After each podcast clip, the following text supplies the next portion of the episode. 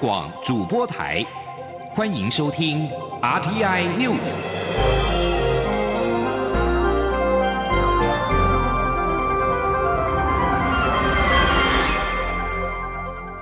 听众朋友您好，欢迎收听这节央广主播台提供给您的 RTI News，我是张顺祥。第十九届英国国家舞蹈奖十八号公布了得奖名单。台湾的云门舞集荣获年度杰出舞团，文化部长郑丽君第一时间致上了贺电。英国国家舞蹈奖由英国评评论协会投选而出，是英国最具代表性的舞蹈类的奖项。评审团的成员都是常年为《泰晤士报》《卫报》《英国舞蹈杂志》等等专业媒体撰文的舞评家。奖项包括了年度最佳的舞团、最佳古典编舞、最佳现代舞的编舞、最佳古典芭蕾男女舞者、最佳现代舞的男女舞者等等。从一九九九年开始，云门舞集已经十度受邀到伦敦演出。英国媒体曾经表示，这个舞团早已经是成为英国首都固定的文化风景。创办人林怀民去年夕关于岛屿复英演出的时候，受舞评赞誉为优美又精炼，呈现了林怀民对家乡台湾以及历史的醒思，震撼人心。获选《卫报》二零一八年十大最佳的舞作。云门舞集创办人林怀民也入选了最佳现代舞的编舞家。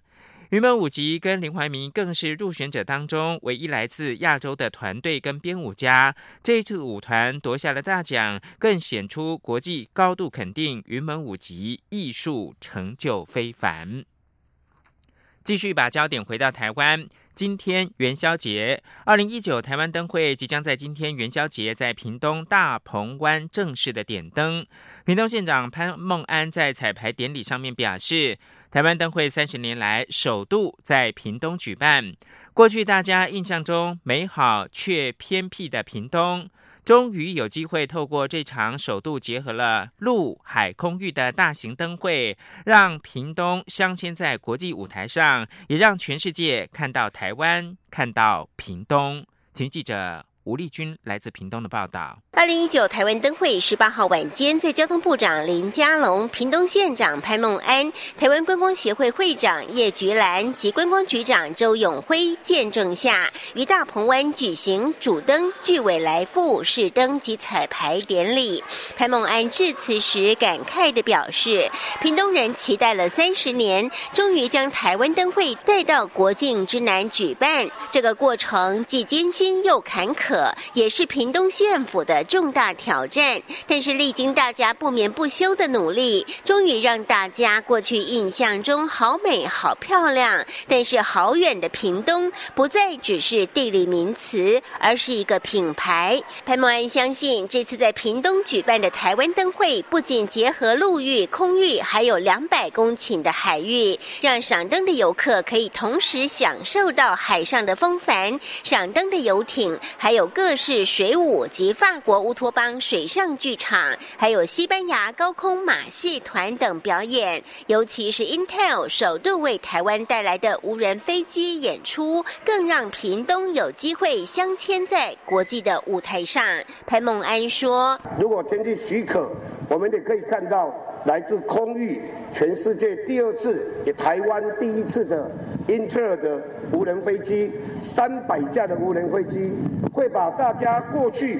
认为遥远偏僻的屏东，镶在国际的舞台上，会把台湾透过英特尔的整个系统，让全世界看到台湾。让全世界看到屏东。潘孟安指出，这次台湾灯会每天不同场次的演出，不仅充分展现台湾的生命力与活力，更展现了屏东的创新力。这将是三十年来最不一样的灯会，也是台湾灯会迈入三十年的一个里程碑。他也期待在十八号的彩排、十九号的开幕典礼之后，能为屏东带来全新的风貌。而随着主灯巨尾。来复顺利试灯，也让整个大鹏湾在明月的照耀下更加五彩缤纷，恍如一座充满奇幻魔力的瑰丽仙境。中央广播电台记者吴丽君在屏东灯会的采访报道。而交通部长林佳龙十八号也特地南下参加了灯会的彩排。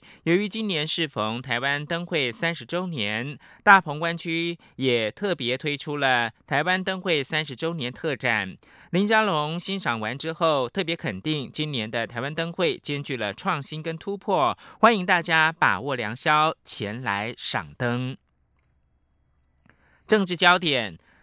行政立法协调汇报敲定立法院这个会期优先法案的清单，一共分为最优先法案四十七个案子，一般优先法案四十六案，以及组织改造修法四十八案。其中包括了签订两岸和平协议之前需要经过公投、退离职公务员附中管制年限、强化退离职人员出境的管制、限制领居住证国民参选机敏公职。以及入资违法来台投资罚还提高等保台无法都列入到这个会期最优先法案的清单。记者王维婷的报道。行政院副院长陈其迈十八号主持行政立法协调汇报，与民进党立院党团敲定本会期优先法案清单，最优先法案四十七案，一般优先法案四十六案，以及组织改造修法四十八案，共计一百四十一案。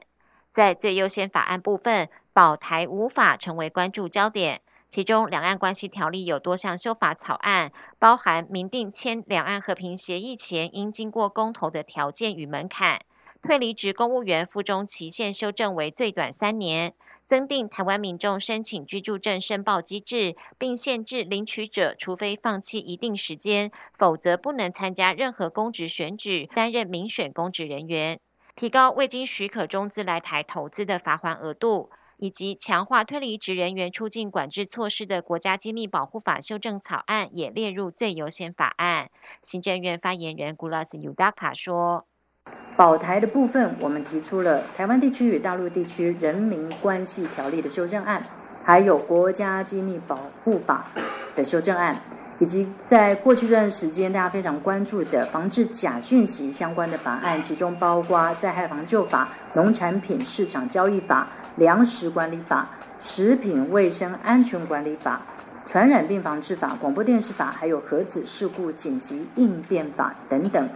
其他最优先法案还包括防治虐童修法，如教师法不适任教师处置；刑法第两百八十六条增订凌虐幼童致死、致重伤之加重结果犯；儿童及少年福利与权益保障法关于加强社会安全体系；家庭教育法关于扩大家庭教育服务、预防儿虐，以及攸关提高酒驾刑度的道路交通管理处罚条例修正草案；因应公投结果的同婚专法草案。延长公投案公告成立后应举行公投期间为至少三个月的公投法修正草案，以及建立农地工厂就地辅导纳管制度的工厂管理辅导法修正草案和成立运安会的非安事故调查法修正草案等。中央广播电台记者王威婷采访报道。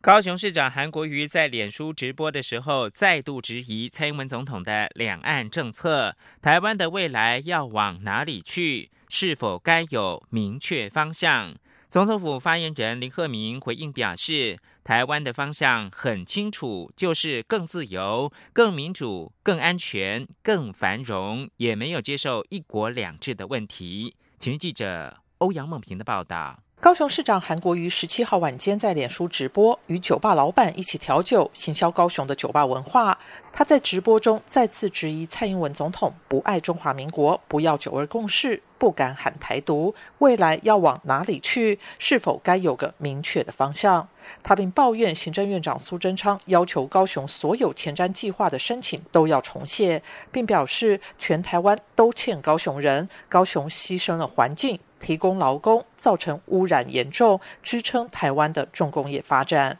对于韩国瑜的言论，总统府发言人林鹤明十八号回应表示：“所谓不爱中华民国，又不敢喊台独，有点矛盾。”他强调，总统就是中华民国总统，总统行使职权就是捍卫中华民国在国际上的权益以及中华民国国民的福祉，这点毋庸置疑。林鹤明并指出，台湾的方向很清楚，就是更民主。更自由、更安全、更繁荣，也没有接受一国两制的问题。他说：“那无论是在两岸上，台湾本来就是一个主权国家，方向就是更自由。”更民主、更安全、更繁荣。如果不知道方向的话，我再讲一次，我们的方向就是更民主、更自由、更安全、更繁荣，这就是我们的方向。那我想，没有接受一国两制的问题，哦，这个方向也很清楚。针对韩国瑜说，行政院要求重写前瞻计划补助申请，林鹤明表示，行政院已经澄清没有这件事。他希望许多事情讲清楚后，中央与地方能够一起合作，共同为城市争取更大的福利。但酒后直播一定不是好的点子。在去年九合一选后，蔡总统曾经表示会与六都新任市长会面，商谈中央与地方的建设及合作。但在与台北市长柯文哲、桃园市长郑文灿见面之后，就没有其他安排。对此，林鹤明表示，总统到地方上有相关行程时，只要事实规划，都会安排，与地方政府的沟通不会有问题。中央广播电台记者欧阳梦平在台北采访报道。台北市长柯文哲在电视节目专访当中，再度重批民进党中央跟新潮流系，称民进党党内有派，派内有系，新气是国家祸害，党中央则是充满了政治算计。柯文哲接受关键时刻主持人刘宝杰专访，节目在十八号的晚间播出。他坦言讨厌新潮流，并指新潮流是典型派系，往往是派系利益高于政党利益，政党利益高于国家利益。北农前总经理吴英宁到台北市长的提名，都是派系利益优先的例子。柯文哲说。二零一八年，民进党大败，白绿分手不是最主要的理由吗？他认为，假如白绿没有分手，就算高雄市长韩国瑜代表国民党参选，卷起一股韩流旋风，影响也不会这么大。他说，民进党高层都在政治算计，到最后人格扭曲。柯文哲表示，当时会讲两岸一家亲，是为了举办二零一七台北市大运。柯文哲强调，自己从来没有说过一个中国跟九二共识，对中国只是表达善意。毕竟台湾对外贸易比重高。此外，柯文哲表示，他近日对于募兵制跟征兵制相关的发言，其实是美国的意见。而国防部指先进国家都采募兵制，柯文哲表示，很不幸，台湾不是先进国家。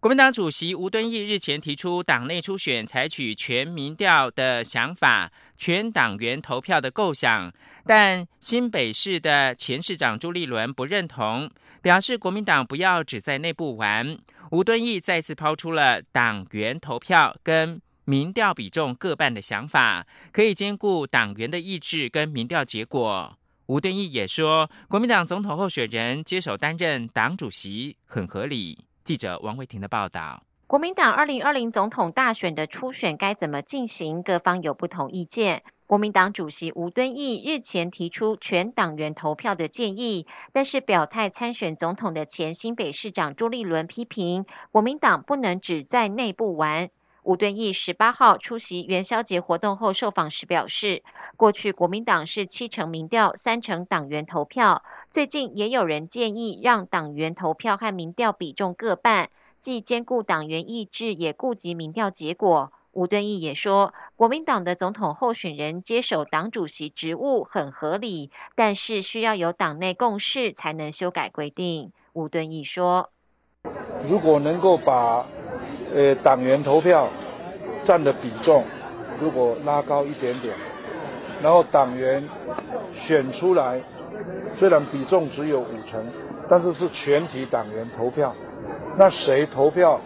过半或者谁投票最高，他也许就如同有些年轻朋友有一两个讲的，说如果谁当选国民党总统的候选人，那主席。就由这个当选总统候选人的人来接手啊。蓝营内部传出，吴敦义承诺给部分县市党部主委部分区立委席次，借以帮吴敦义催出初选的党员票。吴敦义今天否认传闻，强调他从来没有提过部分区立委的事情，也不想用部分区立委增强自己的支持度。吴敦义表示，部分区立委一定要有代表性，必须替国民党加分，且要增加二零二零年重返执政的机会。他一定会大公无私，不考虑是谁的人。他也说，去年底九合一选举提名，他北部提谁，北部左手边提谁，南部又提谁，跟同一人都有密切关系，并没有把他们排除。这样讲就呼之欲出了。中央广播电台记者王威婷采访报道。国际新闻：欧洲联盟执行委员会主席容科在十八号刊登的访谈当中说，美国总统川普已经向他承诺，眼前还不会对进口欧洲汽车寄出关税的措施。一般预料，美国商务部上个周末送交川普的秘密报告，已经为川普铺路，可以指称进口汽车跟汽车的零件构成了国家安全的威胁，威胁将进口关税调升到百分之二十五。荣科还说，如果川普仍然对欧洲车苛征关税，那么欧盟也将立即做出回应，不再觉得有必要遵守增购美国大豆与液态天然气的承诺。川普是在去年的五月下令商务部进行调查，以了解美国的进口汽车是否会构成国安威胁，好为白宫能够寄出的关税措施来铺路。熟悉内情的两名消息人士告诉美国有线电视新闻网，美国跟北韩正在认真的考虑互派驻联络官，逐渐迈向建立正式的外交关系。CNN 独家报道表示，美国总统川普跟北韩领导人金正恩月底将在越南举行第二次峰会。就在此刻，传出了美国跟北韩讨论互派联络官的消息。川普跟金正恩在去年新加坡首次举行峰会。两人当时签署了联合声明，其中包括了双方根据两国人民和平繁荣的愿景，致力推动新的美国跟北韩的关系。消息人士表示，根据联合声明，如果一切进展顺利，双方不排除重建某种正式关系的可能性。消息人士强调，目前的僵局已经让北韩期待美国做出一些重大的举措。这两名高阶外交消息人士表示，第一步可能就是互派驻官员。在美国这一方，消息人士说，如果这个计划进行顺利，可以派遣数名联络官前往北韩设立办公室，由通晓韩语的资深外交官领衔。是阳光穿透了世界之窗，是阳光。环绕着地球飞翔。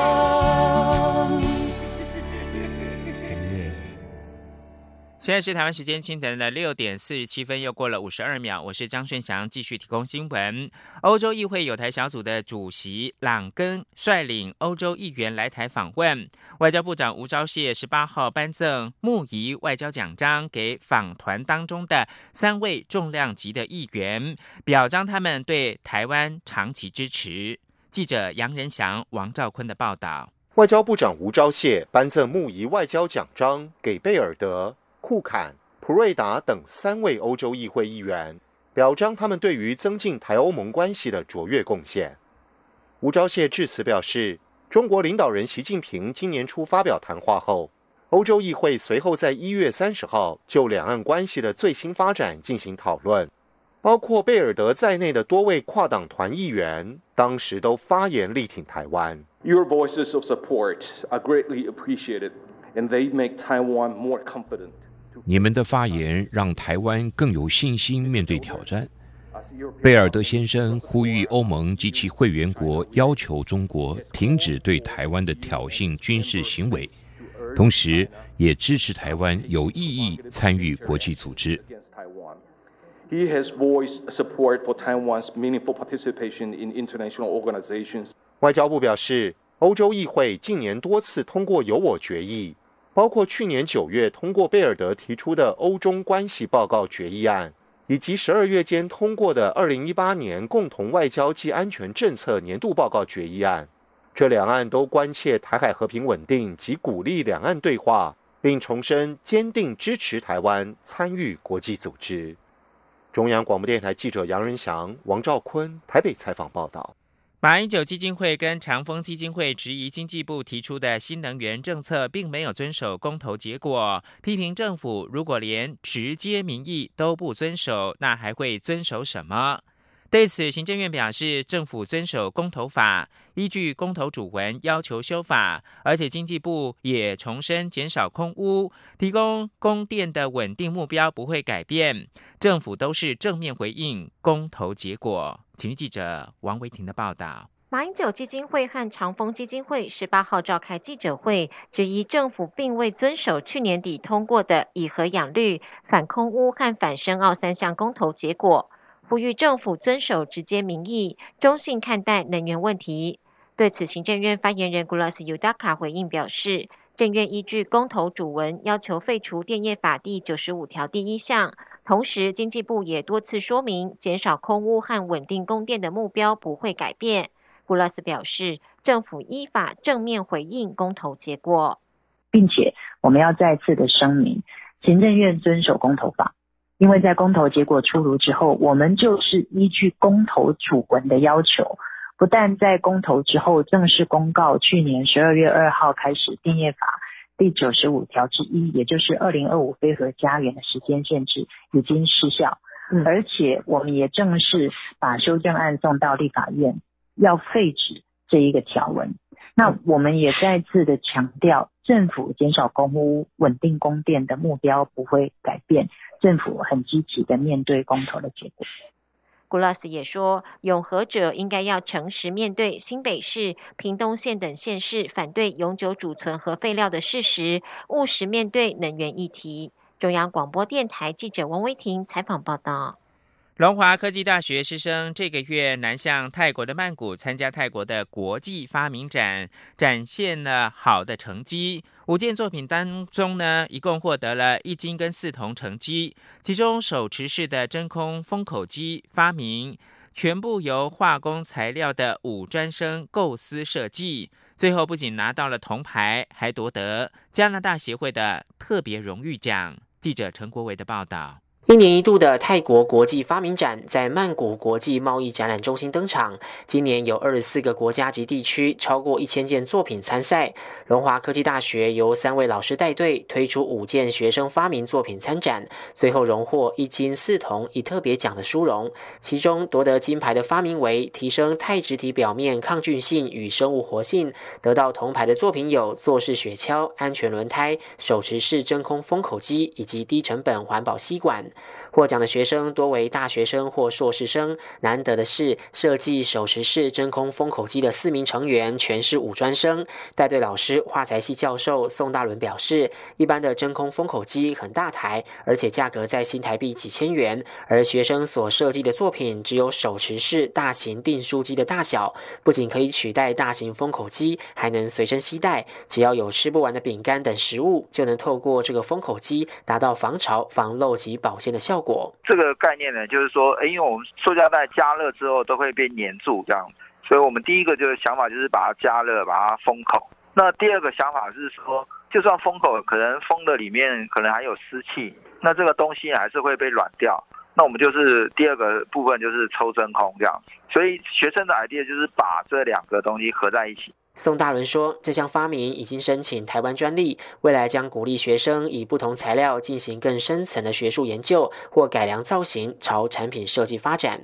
中央广播电台记者陈国伟台北采访报道。世界首创的迷你棒球春季大赛，今年四月将在新北市点燃战火。该赛制获得了 WBSC 世界棒垒总会官方的认证。分为 U 八跟 U 十两组，不仅特制赛场提供专业裁判跟完整的数据记录，更有直棒专业转播技术为每位小朋友留下精彩的影像，希望让小朋友在快乐当中享受打棒球的乐趣。请听记者郑祥云、江昭伦的报道。迷你棒球是 WBSC 世界棒垒总会指定儿童棒球教学系统。今年在台湾正式举办全国首场大赛，也获得世界棒垒总会认证。春季赛事将于四月二十号到十一号在新北市开打，分 U 八与 U 十两个年龄组别，配合小朋友年龄。迷你棒球的场地采充气式特制赛场，兼具安全与美观。球与打击棒也都是由 PU 材质制作。一场赛事三局，每局打一轮，不限出局人数。U 八组选手会使用 T 座辅助打击，增加集中率。U 十组则由进攻方教练以抛球方式喂给打者，增进教练与选手的互动。不论 U 八或 U 十，球员守备位置都不设限。WBSC 世界棒垒总会执行长 Michael Schmidt 表示：“台湾是 WBSC 推广迷你棒球的示范区，很期待其他国家也能仿效，并预祝赛事成功举办。”迷你棒球大使张泰山说：“不久前他才刚参与迷你棒球冬令营活动，看到小朋友开心打球，他也玩得很高兴。他认为小朋友从小就能以好玩有趣的方式接触棒球，进而喜爱棒球，这是台湾棒球向下扎根最好的方式。”张泰山说。现在这个就是让，呃，让大家在从中快乐的学习，然后最，呃，学习最最基本的一种棒球的一种规则，让他们感到兴趣、有乐趣之后，慢慢的在循序渐进的啊，可以加入科班的球队，我觉得是非常有帮助的。迷你棒球推广小组表示，迷你棒球未来每年都会在春季与秋季举办嘉年华性质的全国大赛。只要以球队为单位注册成为迷你棒球会员，就有参赛资格。每场比赛还有职棒等级的转播技术，为小朋友留下精彩比赛身影。春季与夏季大赛冠军得主也有机会参与海峡两岸的迷你棒球大赛。中国电台记者郑祥云、江昭伦台北采访报道。而同样是体育新闻，是网球。台湾的网球双打姐妹花詹永然跟詹浩晴上周才在杜哈女网赛女双摘冠，姐妹俩乘胜追击，本周转战了杜拜女网赛。女双首轮轻松以六比二、六比二轻取对手，挺进了第二轮。总奖金两百八十二点八万美元的杜拜女网赛，是仅次于网坛年度四大赛的顶级赛事，各国精英汇聚，世界排名前十的女单好手就有九个人参赛。二战经典照片《胜利之吻》中的美国水兵门多萨已经辞世，享受九十五岁。当年他在纽约时报广场与人群共庆二战结束，并且揽住一名女子狂吻，留下了这张著名的照片。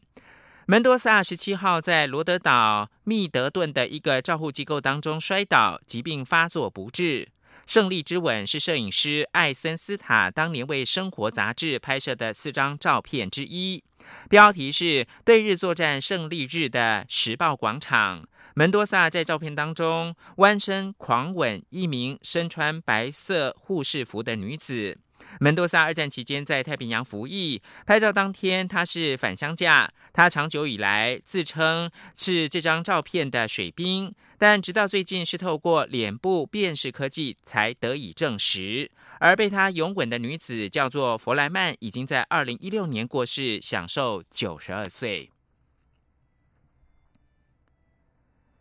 官员表示，马尔蒂夫当局十八号以洗钱罪名下令逮捕前强人总统亚门。亚门去年九月竞选施任前呢，涉嫌收受近一百五十万美元的非法款项。法院进行预审之后，展开了逮捕行动。法院的官员表示，检方指称亚门涉嫌试图贿赂目击证人，亚门将被关押在首都附近的监狱。亚门十七号已经被传唤。前往刑事法庭正式的接受起诉书。亚门在二零一三年掌权，他把许多反对人士送进大牢，或是迫使他们流亡海外。在五年的任期之内，亚门由于人权记录不彰而饱受批评。他极度仰赖中国在政治跟财政上面的支持。最后提供给您是克里姆林宫的发言人裴斯科夫十八号表示呢，私募基金美籍创办人卡维遭到指控诈欺，并且被羁押一事，应该不至于影响到俄罗斯的投资环境。莫斯科市中心的。巴斯曼区域法院十六号裁定，将卡门羁押到四月十三号。法官认为他有逃亡的嫌疑，而卡门则是主张呢，相关的指控都是纯属子虚乌有，目的是对他施压，以影响投资纠纷的调解结果。以上新闻由张顺祥编辑播报。